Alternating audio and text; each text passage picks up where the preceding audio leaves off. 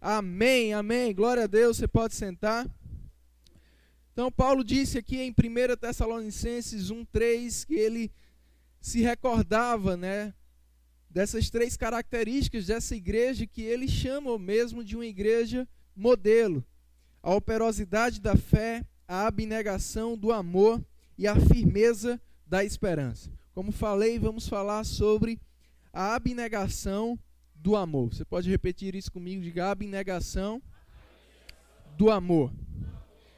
Essa palavra abnegação significa trabalhar ou suar em prol de outro.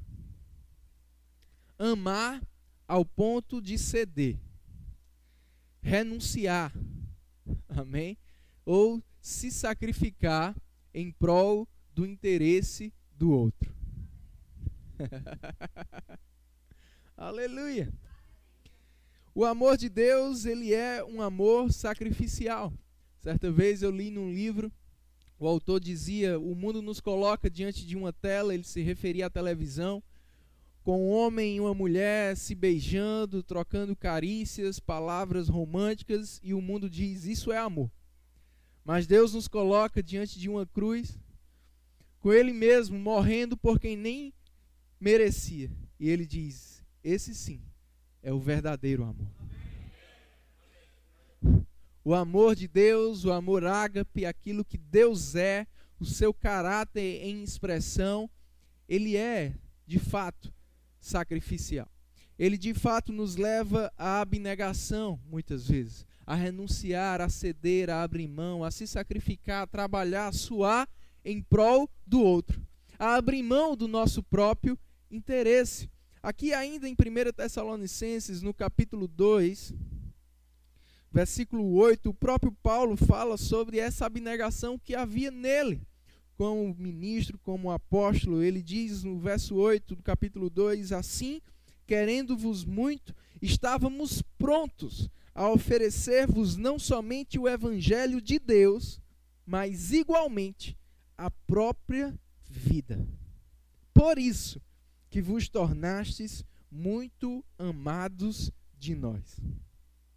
Sabe, queridos, muitas vezes temos sido precipitados em dizer eu te amo.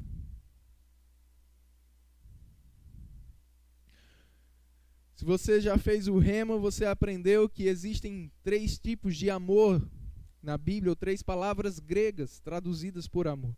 Existe a palavra filéu, que trata de um amor natural entre irmãos, entre amigos, uma parceria, um coleguismo, né, uma fraternidade. E existe o amor eros, que trata justamente dessa atração física, dessa paixão entre os sexos opostos. Um amor físico, um amor carnal. Mas existe o amor do tipo de Deus. Ou como João fala em 1 João 4,8, que Deus é amor. O amor ágape.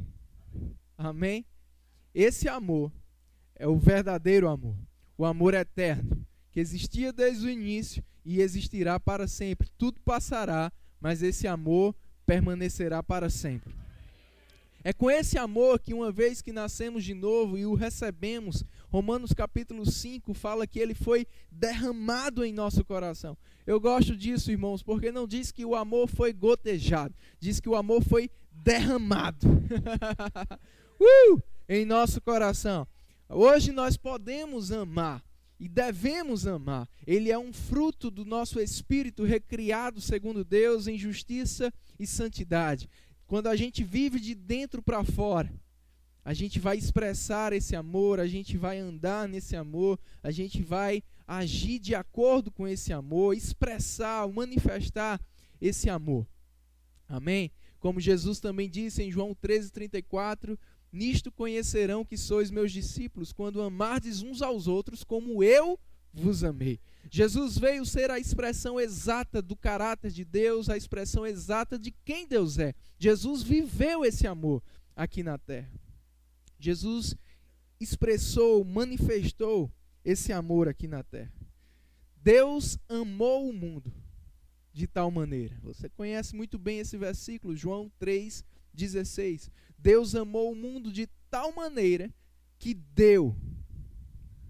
Oh, aleluia. Que deu o seu único filho, para que todo aquele que nele crê não pereça, mas tenha a vida eterna. Deus amou de tal maneira que deu.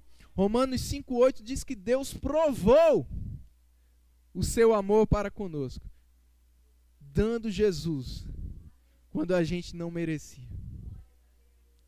Oh, aleluia. Esse amor ele é provado, ele é manifestado, evidenciado na abnegação, na doação, na renúncia, no entregar-se. Jesus não veio porque Deus precisava. Jesus veio porque eu e você precisavam. Amém? Jesus não morreu porque ele precisava morrer. De fato, ele disse: se possível, afasta de mim esse cálice. mas não seja feita a minha vontade, mas a sua. Abnegação. Eu não quero, mas eu vou. Isso é amor. Essa renúncia. Isso é amor. E é interessante as coincidências que há na Bíblia, eu gosto muito dessa, porque João 3,16 fala que Deus amou de tal maneira que deu o seu único filho. E 1 João 3,16 diz que se a gente ama uns aos outros, a gente deve dar a nossa vida em prol do outro.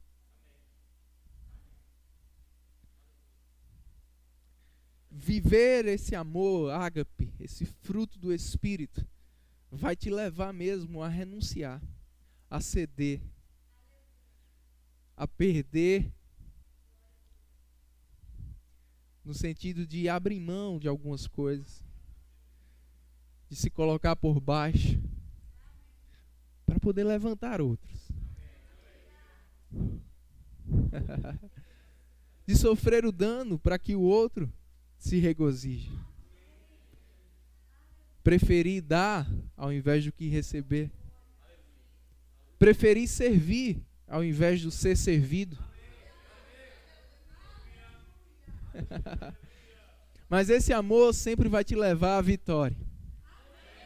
Como escreveu muito bem Kenneth Reagan, né, o título de um livro maravilhoso que eu te indico, Amor, o caminho para a vitória. Amém, irmãos? Esse amor sempre vence, como está lá em 1 Coríntios 13. Eu queria que você abrisse lá.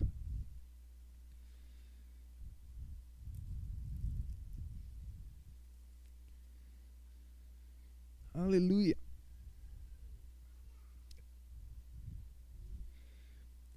Os três primeiros versículos são bem interessantes porque ele fala sobre algumas ações que podem ser feitas que aparentemente são ações excelentes, maravilhosas.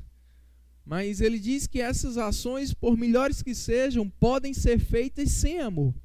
O que me ensina que o que conta na, na minha vida não é muito o que eu faço, mas como eu faço. Por que eu faço? O que me motiva a fazer. E esse amor, muito mais do que uma ação, ele é uma atitude de coração que me motiva a fazer as ações. Amém, irmãos? E aí ele começa a dar algumas características desse amor a partir do verso 4. E no verso 5 ele diz que esse amor não se conduz inconvenientemente e ele não procura os seus interesses. Diga o amor não procura os seus próprios interesses. Na Bíblia amplificada, está da seguinte forma: não insiste nos seus direitos e nem na sua própria vontade. E o que eu, a versão que eu particularmente mais gosto é a NVT, que está traduzido assim: o amor não exige que as coisas sejam sempre da sua maneira ou do seu jeito.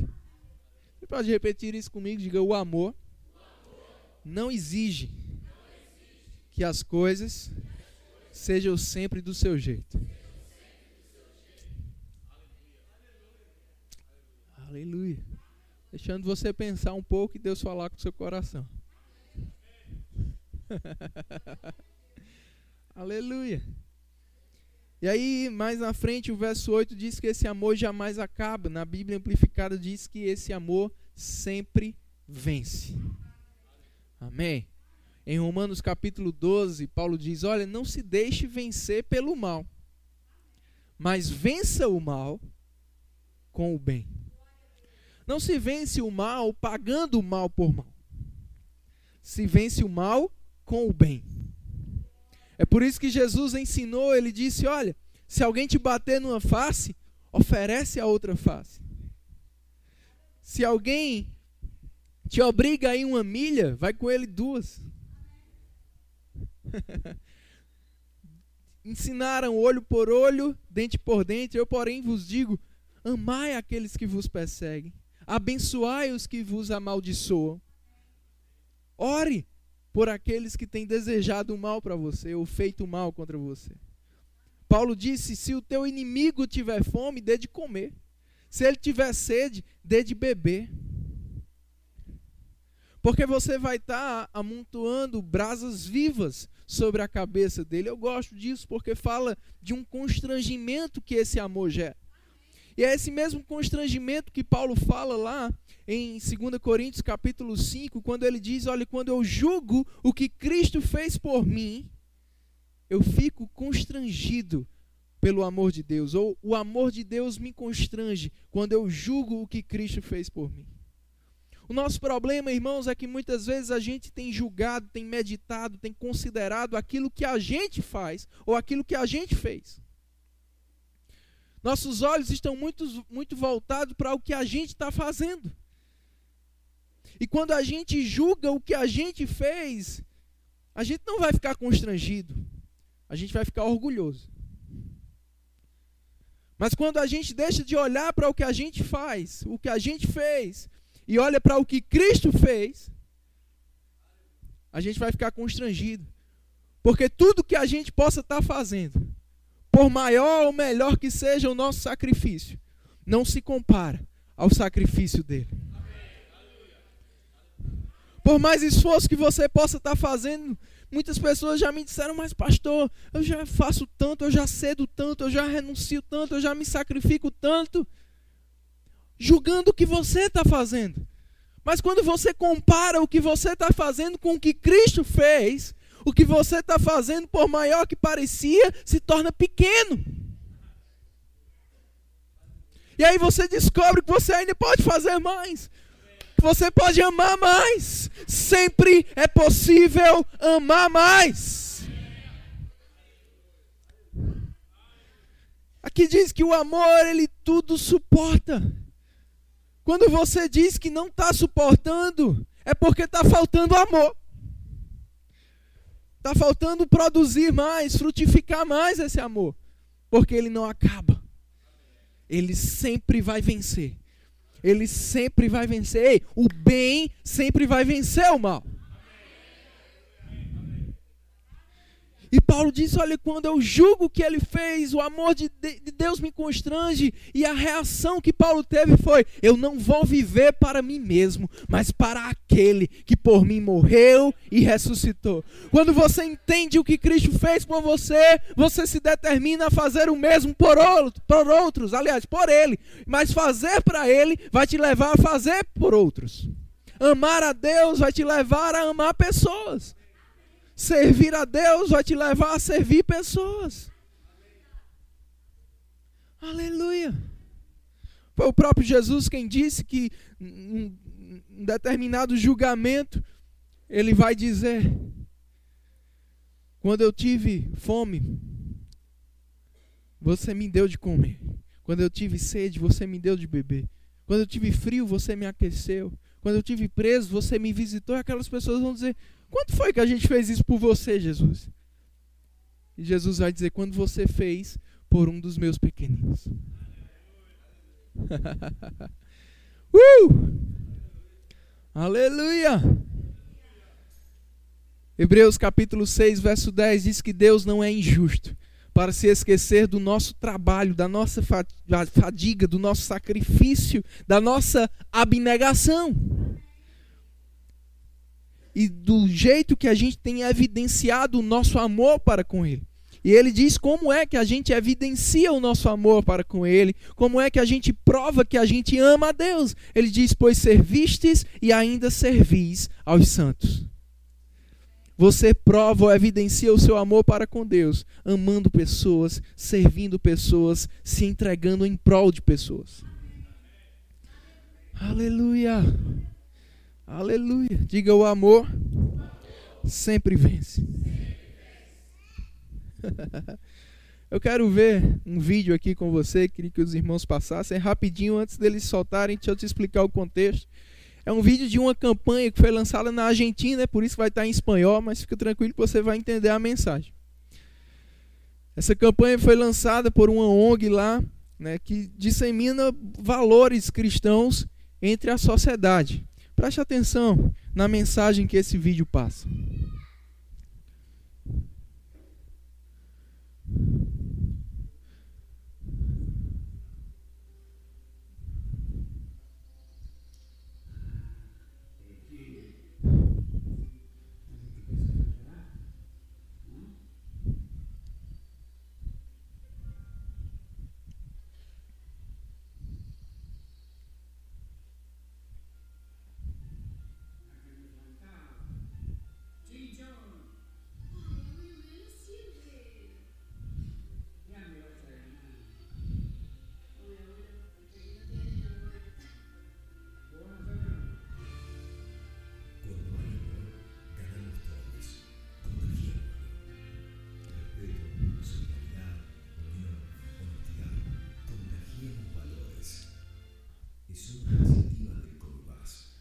Aleluia. Não sei se você entendeu a mensagem, mas aquela menina estava visitando o avô dela, jogando cartas com o seu avô, e ela tinha tudo para ganhar. Pegou a carta da vitória, mas ela olhou a animação do seu avô, né, com aquele jogo, e ela decidiu não ganhar. Ela decidiu descartar aquela carta que ia dar vitória para ela e que ela entendia que era a carta também que ia dar a vitória ao seu avô. E ela deu para ele. Ela descartou. E aí o seu avô pega, ganha, fica feliz da vida. E ela, ah, vovô, você ganha sempre. Mas mesmo você sempre ganhando, né? E ele até tira uma piada com ela, quando é que você vai ganhar de mim? Né? ela diz, mas mesmo você ganhando sempre, eu vou continuar vindo aqui. E no final aparece a frase, com o amor todos ganham. Você pode repetir isso comigo? Diga com amor, todos ganham. Eu gosto daquela música né, que da Heloísa Rosa que diz há um lugar e tem uma das estrofes que diz assim: há um lugar que quando se perde é que se ganha. Esse lugar é no Senhor. O amor de Deus faz isso. Quando você perde, você ganha. uh! Sabe que não tem alegria melhor ou maior do que ser a alegria do outro? É por isso que Jesus, segundo Paulo disse lá em Atos 20, foram palavras de Jesus, falou que melhor coisa é dar do que receber. Não sei se você já teve essa experiência, se não teve, você precisa ter. De ser a resposta de Deus para alguém. De ser um instrumento que vai dar a alguém aquilo que aquela pessoa tanto queria, tanto desejava. E quando você vê a alegria daquela pessoa em receber aquilo que talvez foi um preço alto para você, ou principalmente quando é um preço alto para você, Parece que você está perdendo, mas quando você vê o sorriso, a realização na vida do outro, você ganha. É por isso que lá em Isaías 53 diz que Jesus, ele hoje vê o fruto do seu penoso trabalho. Ele vê o fruto da abnegação do seu amor e ele fica satisfeito. Quando Jesus olha para mim e para você, ele diz: "Valeu a pena". Valeu a pena ser a resposta de Deus para mim e para você. Agora, irmãos, vale a pena eu e você sermos a resposta de Deus para alguém. Aleluia! Vale a pena, vale pagar o preço que for necessário, irmãos. Isso envolve todos os nossos relacionamentos.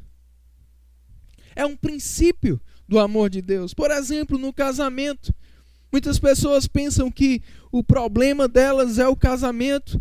E se a gente volta à origem, quando Deus estabeleceu o casamento, Adão e Eva viviam bem demais, irmãos. O problema não foi o relacionamento, ou eles terem um relacionamento. O problema foi o pecado, ou a desobediência ao princípio de Deus. Quando eles desobedeceram, a primeira coisa que eles fizeram, irmãos, se separaram, cada um para o seu lugar, cada um se cobriu. Buscou próprio interesse. E aí, quando Jesus vem, ele restaura não só né, o nosso relacionamento com Deus, mas também o nosso relacionamento uns com os outros e até mesmo o nosso relacionamento conjugal. Tanto é que no livro de Efésios, Paulo diz: Olha, maridos, ame a sua esposa como Cristo amou a igreja. Esposas, se submetam ao seu marido como vocês se submetem a Cristo. Jesus, ele foi a expressão exata desse amor de Deus. Se você quiser fazer com que qualquer relacionamento, se você quiser fazer com que o seu casamento, a sua família dê certo, você precisa viver esse amor. E esse amor, irmãos, é muitas vezes você ter a razão e descartar a razão. Você ter como vencer e você abrir mão dessa vitória, entre aspas. Eu gosto do que Joyce Meyer fala no livro Uma Vida Sem Contendas. Ela disse: a melhor forma de vencer uma discussão é evitá-la. Você quer saber como ganhar todas as suas discussões? Evite ter as discussões. Essa é a vitória. Você abre mão, você cede, você renuncia. Uma vez eu estava aconselhando um irmão estava tendo problemas no casamento. E eu disse para ele, cara, você precisa ceder, você precisa abrir mão, deixa de, de, querer que seja do seu jeito, o amor não é assim. Ele, mas pastor, toda vez sou eu que cedo, toda vez sou eu que abro mão, toda vez sou eu que faço com que seja do jeito dela. E eu disse que coisa boa, toda vez é você que é abençoado.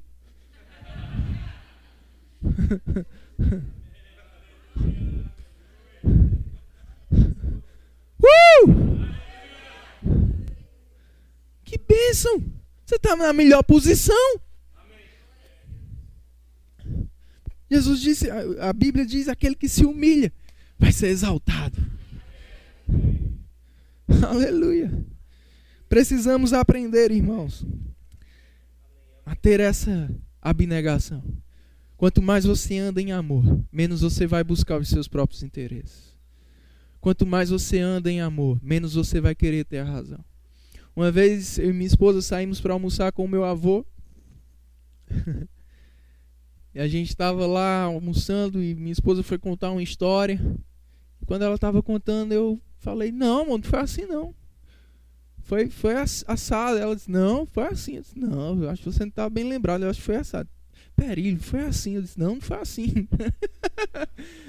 e ficou: Foi assim, não foi assim, foi assim, não foi assim. E meu avô olhando aquilo, ele fez: Ei, rapaz. Só, povo. Você quer ser feliz ou ter a razão? Você quer ter a, você quer ter a razão ou ser feliz? Eu olhei, quero ser feliz. Então deixa ela ter a razão. Eu disse, ah, então foi do jeito que ela está dizendo. Irmãos, eu peguei aquilo. Como aquilo me ajudou no meu casamento e em todos os outros relacionamentos. Você quer ser feliz ou ter a razão? É melhor ser feliz, irmão. Perde a razão. Descarta a carta. Ah, pastor, eu tenho uma carta na manga aqui. Quando ele vem, eu já sei a resposta aqui, ó. Fico bem caladinho. Ei, isso não é amor, não.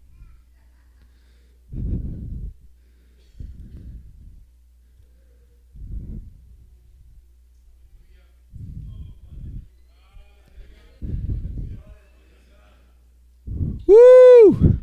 Deus está falando com você.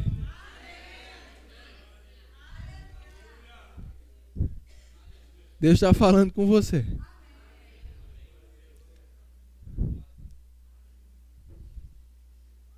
Está te dando livramento nessa noite.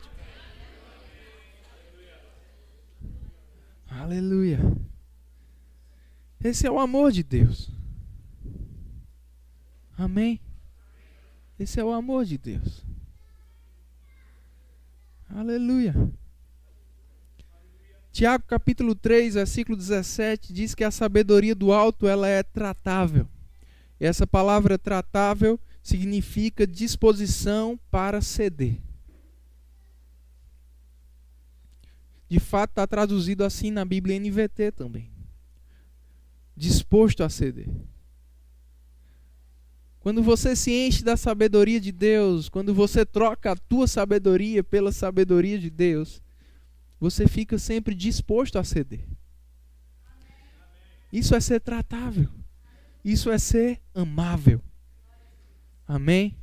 Vai comigo para 1 Reis, capítulo 3. Que história maravilhosa essa aqui.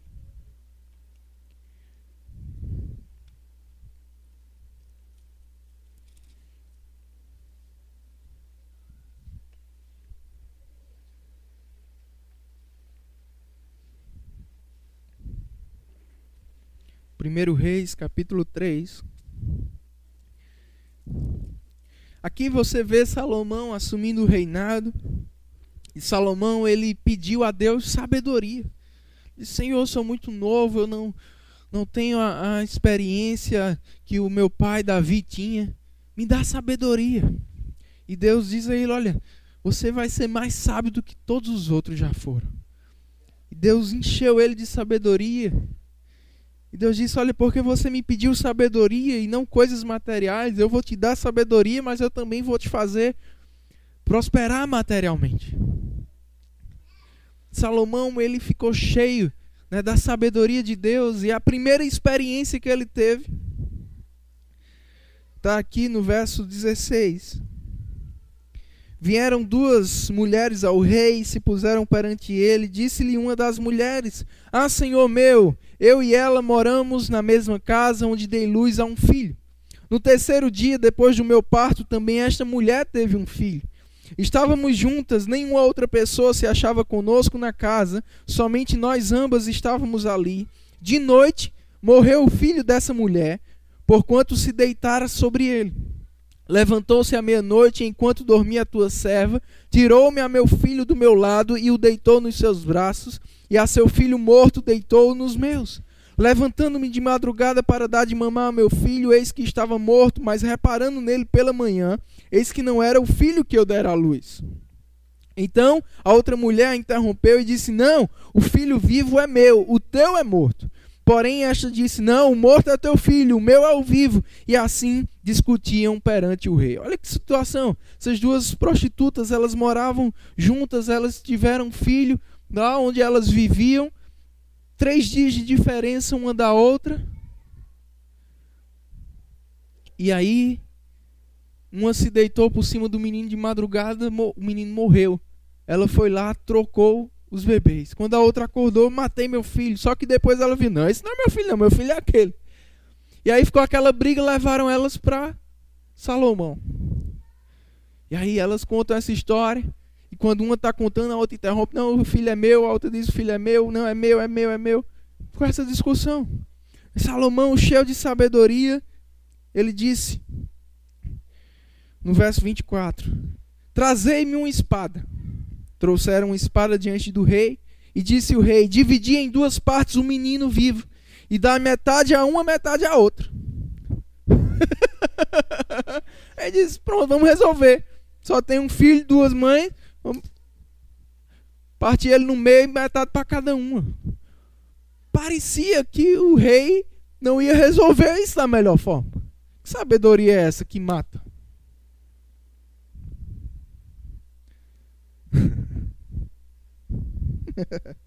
Só que quando ele falou isso, diz que o verso 26 diz que a mulher cujo filho era o vivo falou ao rei.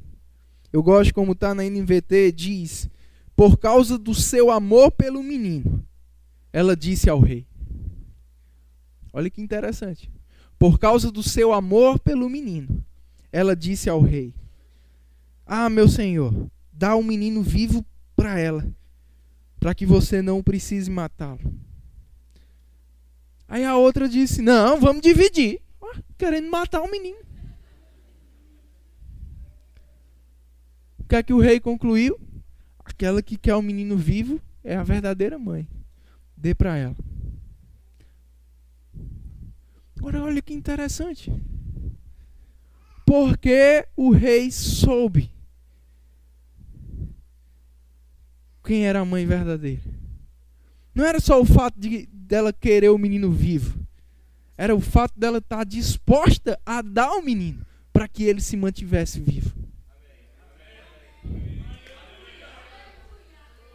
Abnegação do amor. Abnegação do amor. Quando você ama, você está disposto a dar. Sabe, irmãos, eu aprendi algo lá em Gênesis 22, quando Deus pediu Isaac a Abraão. E Abraão conhecia tanto o caráter de Deus que ele sabia que, mesmo que ele de fato precisasse matar Isaac, Deus iria ressuscitar. Porque Deus não queria tirar nada dele.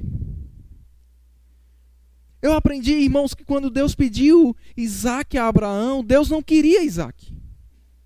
Deus queria Abraão.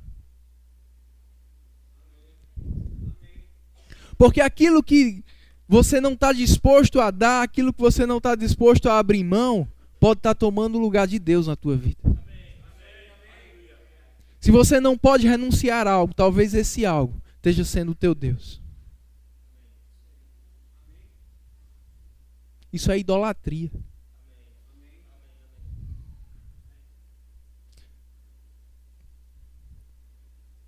Quando você abre mão de algo, você não está somente dando alguma coisa, renunciando a alguma coisa, cedendo, você está se dando.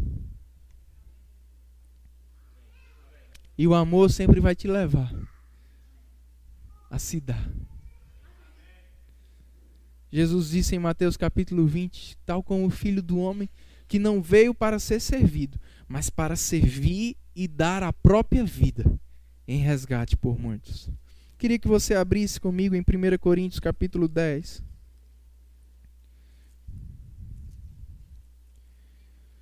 Deus está falando com você, né?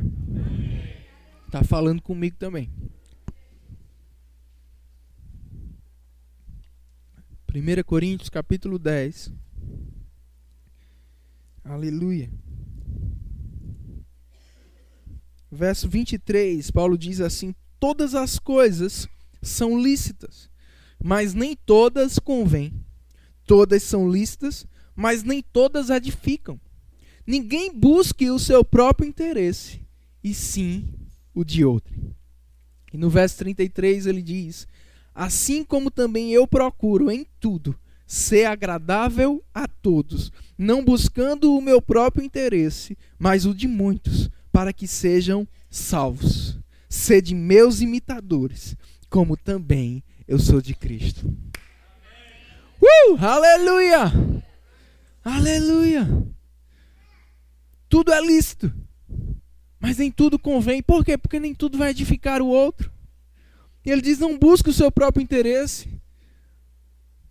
Do que adianta você se satisfazer com alguma coisa e aquilo escandalizar o teu irmão? E ele diz: Eu procuro ser agradável a todos, não buscando o meu próprio interesse, mas o de muitos para que sejam salvos. Muita gente pega como desculpa aquele chavão que diz: Ah, nem Jesus agradou todo mundo. Isso é uma verdade, Jesus não agradou todo mundo, mas isso não significa que Jesus não tentou agradar todo mundo. o fato de Jesus não ter agradado todo mundo não foi culpa de Jesus. E às vezes a gente erra e quer justificar os nossos erros dizendo: Ah, nem Jesus agradou todo mundo. Mas será que a culpa não está sendo sua? Paulo disse: Eu procuro ser agradável a todos. Eu abro mão em prol do outro. Eu não busco os meus próprios interesses. E ele diz: fazendo isso, eu estou imitando Cristo. Aleluia. Sabe, irmãos, muitas vezes eu já fui tentado com pensamentos do tipo: deixa de ser besta, você está sendo muito besta, você vive em, em prol dos outros. Quando é que você vai pensar em você? Pessoas já vieram me dar esse conselho. Rapaz, tu, é, tu só pensa nos outros, cara. Você é besta. Ó. Agora Pedro foi dar um conselho desse a Jesus. Jesus disse: Eu vou ter que morrer. Tal. Pedro disse: Jesus, tem compaixão de ti mesmo. Em outras palavras, Pedro disse: Jesus, pensa um pouco em você. Sabe o que Jesus respondeu? Para trás de mim, Satanás. Porque quem quer que você pense em você mesmo é Satanás. Quem quer que você busque o seu próprio interesse é Satanás. Deus ele vai te levar a você abnegar, a você renunciar, a você entregar a sua vida para alcançar outros. E quando Jesus percebeu essa influência de Satanás sobre Pedro e repreendeu isso, ele vacinou os discípulos. Ele disse: Olha, quem quiser me seguir, tome a sua cruz, negue a si mesmo. Se você quiser seguir a Deus, se você quiser seguir Jesus, se como Paulo você quiser ser um imitador de Cristo, meu irmão, você precisa tomar a sua cruz, você precisa negar a si mesmo, você precisa morrer para as suas próprias vontades, morrer para os seus próprios interesses, você precisa ter uma vida de entrega, uma vida de abnegação. Mas deixa eu te dizer, com o amor todos ganham. Porque nesse lugar, quando se pede, é que se ganha. Na continuidade, Jesus diz, está lá em João capítulo 12: quem quiser achar a sua vida, quem ama a sua vida, deve perdê-la. Quem perder a sua vida por amor de mim, achará na vida eterna. Oh, aleluia! A verdadeira vida é essa, meu irmão. É você perder a sua vida nessa terra. É você gastar os seus dias nesse mundo em prol de outros serem salvos, entregando, renunciando, cedendo, vivendo esse amor, agradando a Deus, agradando pessoas.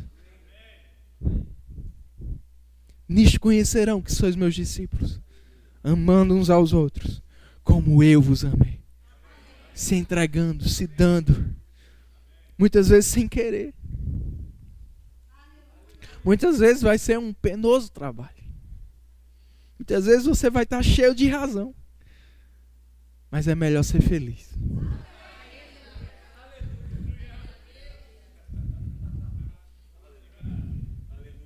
É melhor colocar a sua razão na gaveta e ceder.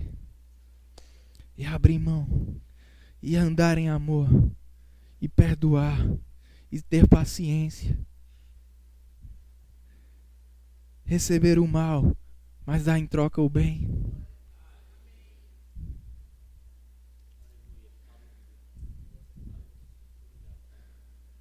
Aleluia. Aleluia. Um grande homem de Deus chamado Smith Wigglesworth foi um grande apóstolo da fé. Deus fez grandes coisas através da vida dele, ressuscitou vários mortos. Mas esse homem foi salvo por causa da sua esposa, que já era salvo. Ele era um encanador inglês, bruto. Como ele mesmo testemunhou em alguns dos livros, o irmão Reagan falou sobre essa conversão dele em um dos seus livros, e ele disse que um dia ele bebeu além da conta, e ele de fato proibiu a sua esposa de ir para a igreja, e disse: Hoje você não vai para a igreja, não. Se você for para a igreja, arruma outro lugar para dormir. Mas nessa casa você não dorme. Ela disse: Amor, mais vale agradar a Deus. Eu vou para a igreja. Ela foi. Fechou a porta, pegou no sono. Quando ela acordou de madrugada, já no comecinho da manhã, cadê minha mulher, né? Aí se levantou, procurou ela dentro de casa, abriu a porta da frente, olhou, disse, meu Deus, cadê minha mulher? Aí quando ele foi na cozinha que abriu a porta do quintal, tava ela deitada no tapete do lado de fora. Quando ele abriu, que ela se acordou, ele ficou constrangido, ela olhou para ele e fez: "Bom dia, amor. O que é que você quer para o café da manhã?" Aquele homem se converteu naquele dia. Porque o amor sempre vence. Paulo disse: Eu não procuro o meu próprio interesse, mas o de outro, para que sejam salvos.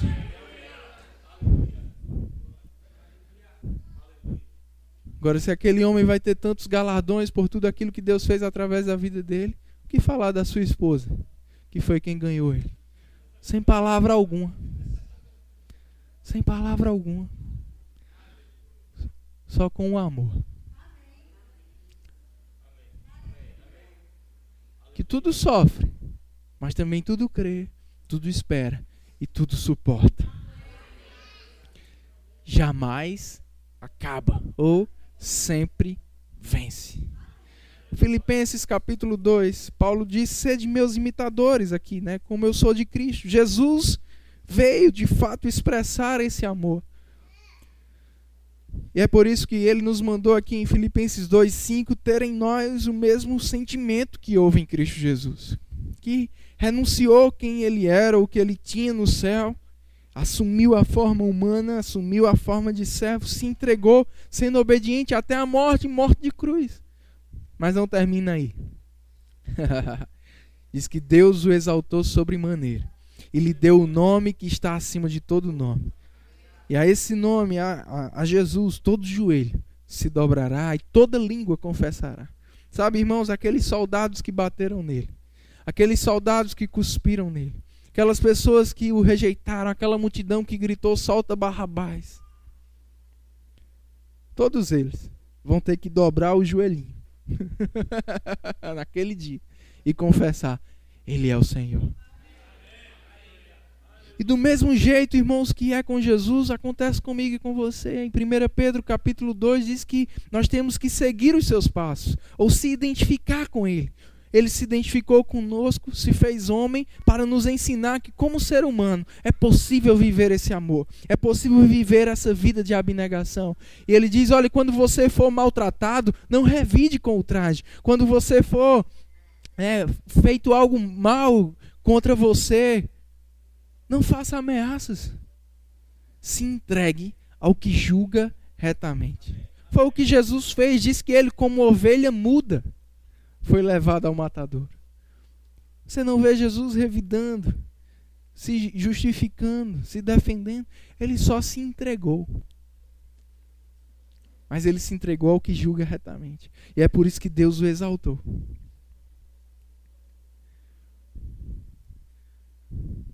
Tem gente que diz que o mundo dá voltas. Eu prefiro dizer que Deus faz justiça. Mas para Deus fazer justiça, Ele precisa que você ame. É por isso que lá em Romanos 12 ele diz: Olha, a mim pertence a vingança. Não pague mal por mal, mas dê lugar à ira. Eu nunca entendia isso, pastor. Eu ficava pensando: como assim? Deus disse para eu não pagar mal por mal, mas para eu dar lugar à ira. Só que eu entendi que essa ira que ele está falando é a ira de Deus.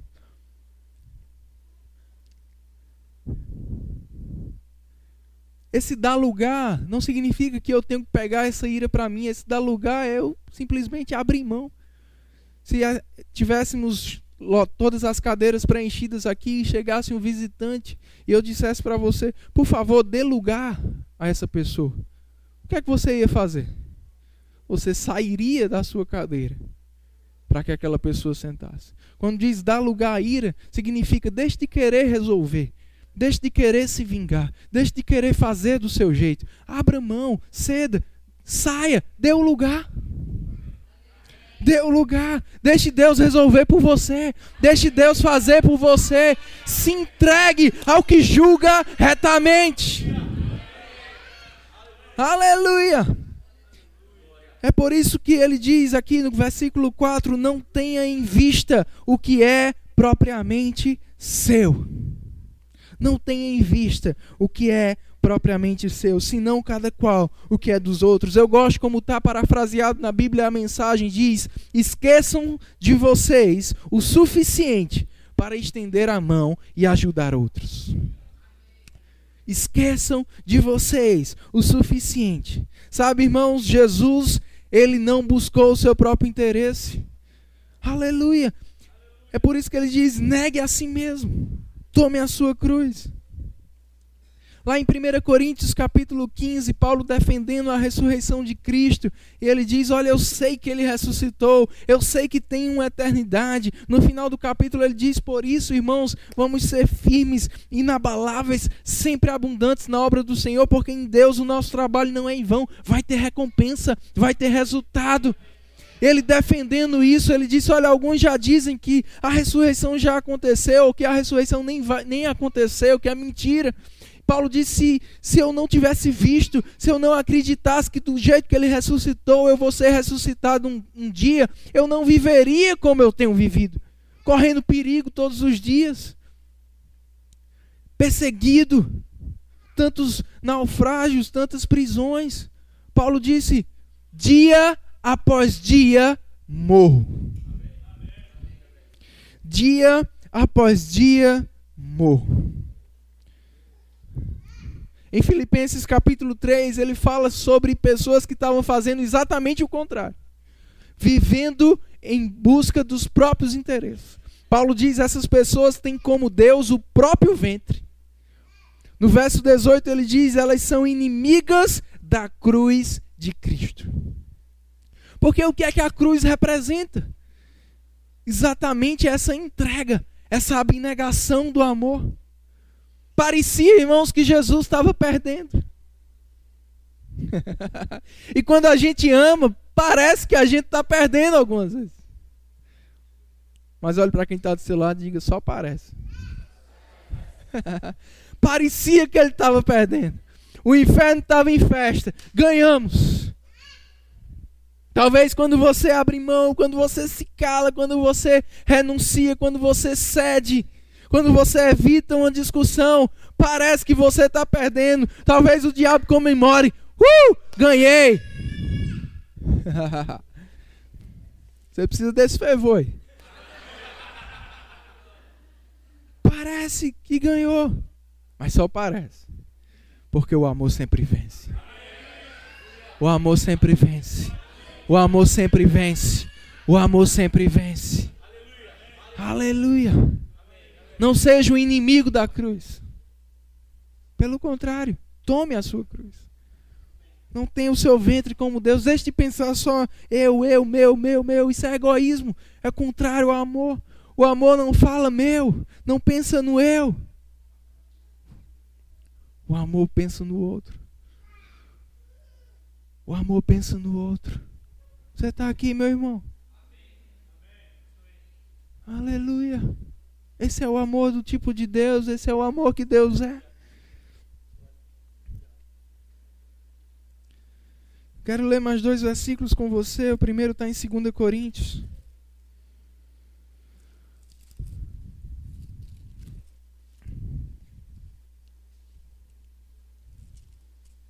Segunda Coríntios, capítulo 12.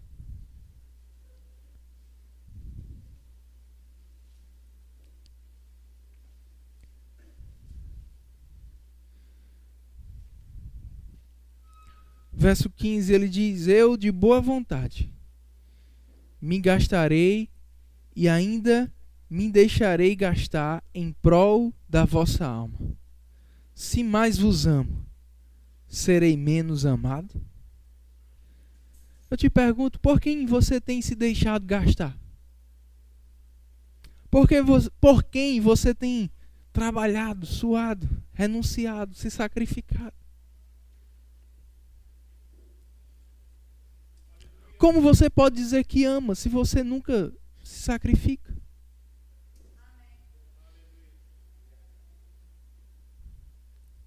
Deus provou o seu amor, se dando, se sacrificando.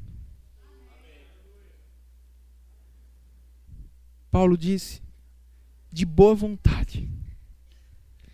Tem a ver com o querer, com a intenção, com a voluntariedade disponibilidade de boa vontade, me deixarei gastar por vós. Aí ele diz: Se mais vos amo, serei menos amado. Sabe o que Paulo está dizendo? Eu estou plantando. Um dia a colheita chega. Por isso que lá em Gálatas 6 ele diz: Não se canse de fazer o bem. A seu tempo ceifaremos, se não desfalecermos. Não se canse de semear no Espírito. Não se canse de andar em amor, de semear esse amor, de abrir mão, de renunciar, de pagar o preço. Não se canse. Pelo contrário, como ele disse aos Coríntios, seja firme, inabalável, sempre abundante na obra do Senhor. No Senhor, o seu trabalho não é em vão. Deus não é injusto, como eu já falei aqui, para se esquecer da sua abnegação. É por isso que com o amor todos ganham. Você faz alguém ganhar, mas Deus vai te dar a tua vitória. Porque o que você planta, você colhe. Por quem você tem se deixado gastar? Quero dizer para você, vale a pena servir ao Senhor. Se você não está envolvido em nada aqui nessa igreja, irmão, você precisa se envolver. Você precisa dar a sua justa contribuição. Como Paulo fala aos Efésios, você tem dons, tem talentos, força, vigor. Você pode fazer alguma coisa, se envolva, se deixe gastar. Para que vidas sejam salvas, para que outras famílias sejam abençoadas nesse lugar, como a sua tem sido. Vale a pena. Para encerrar, eu queria que você abrisse em 1 Crônicas. Aleluia. Você está sendo abençoado nessa noite. Dê um glória a Deus aí. Se está sendo abençoado, dê um glória a Deus aí. Aleluia, glória a Deus. Eu também estou sendo. Aleluia. Deus é bom.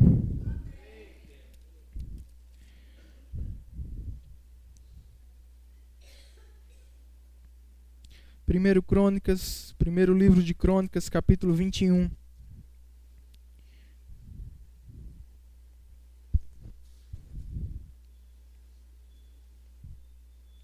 Verso 22.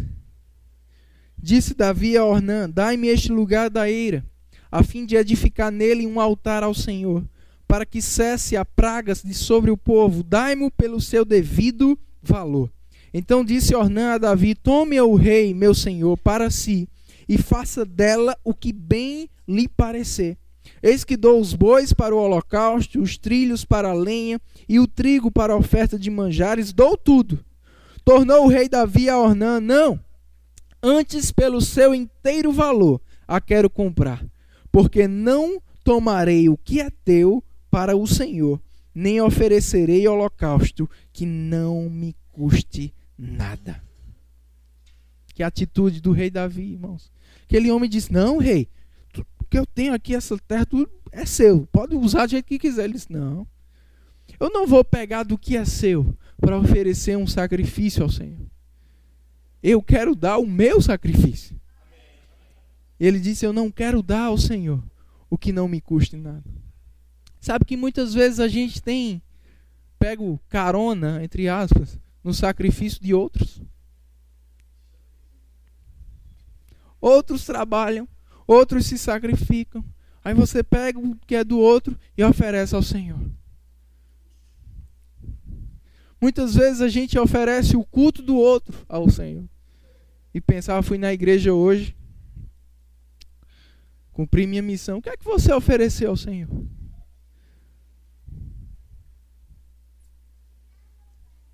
Você serviu em quê? Você ajudou em quê? Você cumprimentou alguém, você sorriu para alguém, você abençoou alguém? Você pagou algum preço para o Senhor, alguma renúncia? Muitas vezes a gente pega carona no sacrifício de outras pessoas. Mas e o nosso próprio sacrifício? Não, me, não estou falando apenas na igreja local, mas no teu dia a dia.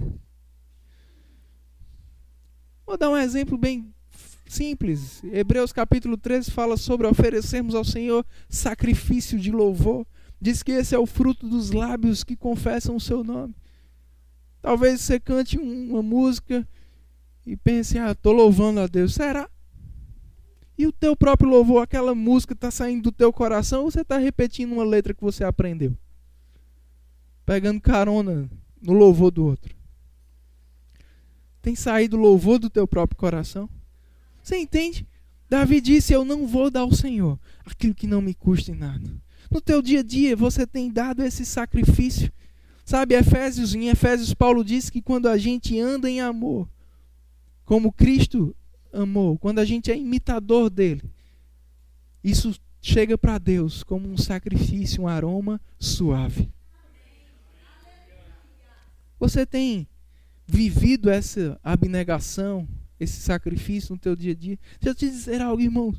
Quando você anda em amor, quando você perdoa, quando você abençoa, quando você ajuda alguém, quando você dá palavras de conforto a alguém, quando você é uma bênção para alguém, quando você evita uma discussão, quando você perde para poder manter a paz.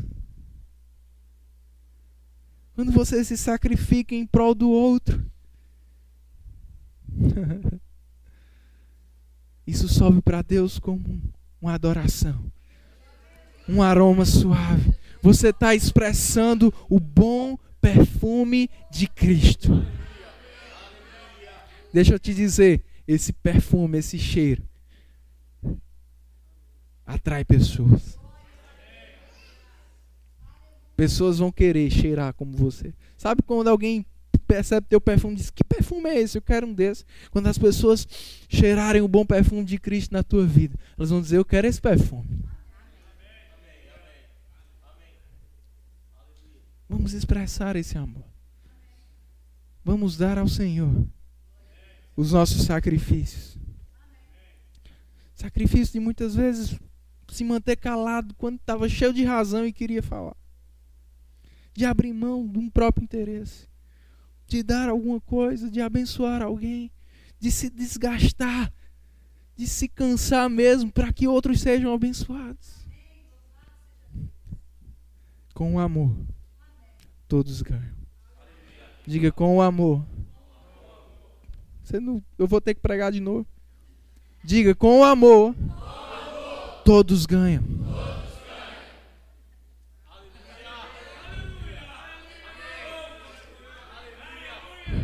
Você pode ficar de pé. Eu queria que, baseado em tudo que você ouviu nessa noite, você fizesse a sua própria oração ao Senhor. Sabe, irmãos, Noé, ele abnegou a sua vida construindo uma arca. Mas foi essa arca que salvou a sua vida e a sua família. Abraão abnegou tudo, saiu da, tua, da sua terra, da sua parentela. Estava disposto a abnegar até mesmo o seu próprio filho. José abnegou de prazeres negou até mesmo de passar na cara de se vingar dos seus irmãos. Moisés abriu mão das riquezas do Egito. Jesus abnegou o céu para se fazer homem. Seus discípulos, quando foram chamados por ele para segui-lo, tinham que deixar tudo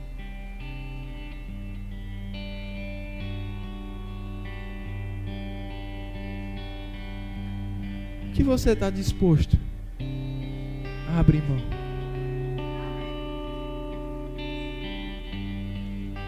Quero te dizer, desde os meus sete anos de vida, eu vivo para Ele. Todas as escolhas que eu fiz foram baseadas no chamado dele para minha vida. Eu não queria sair do plano de Deus. Eu precisei abrir mão de muitas coisas. Abrir mão de amizades. Abrir mão de relacionamentos. Abrir mão até mesmo de oportunidades profissionais. Mas eu quero te dizer, no Senhor, o seu trabalho não é em vão. Eu quero dizer aos líderes, aos pastores dessa igreja, vale a pena. Eu queria orar vocês, o pastor me pediu isso. De toda a diretoria, os pastores, viessem aqui na frente. Aleluia.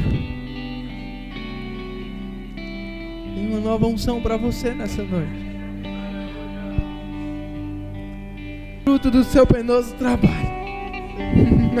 como Jesus. Recebe uma nova unção nessa noite. Vamos adorar ao Senhor. Você vai ter que abrir mão. Talvez você pareça que você vai sair por baixo. Talvez vão zoar você. Mas o Senhor está te dizendo nessa noite: Eu não te deixarei envergonhar. Noé abriu mão da sua vida, construindo aquela arca. E como zoaram dele? É zoar que diz aqui.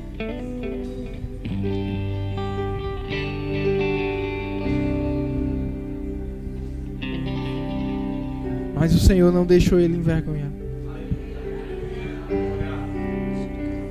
Quando o Senhor diz, vai chover.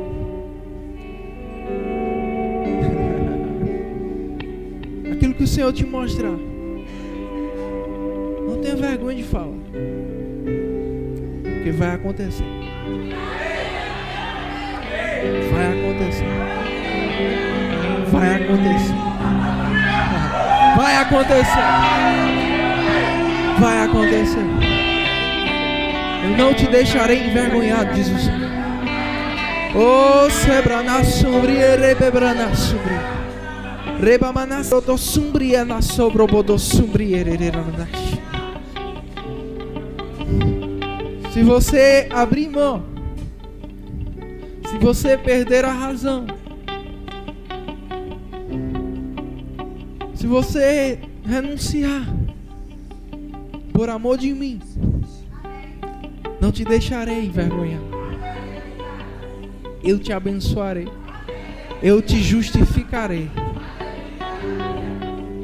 Tal forma, de tal forma, que naquilo que falavam contra você, vão te reconhecer na minha vida. De tal forma, que em lugar de vergonha, você terá, terá dupla honra. Dupla honra. Dupla honra. Dupla honra. Uh! Você pode sentar.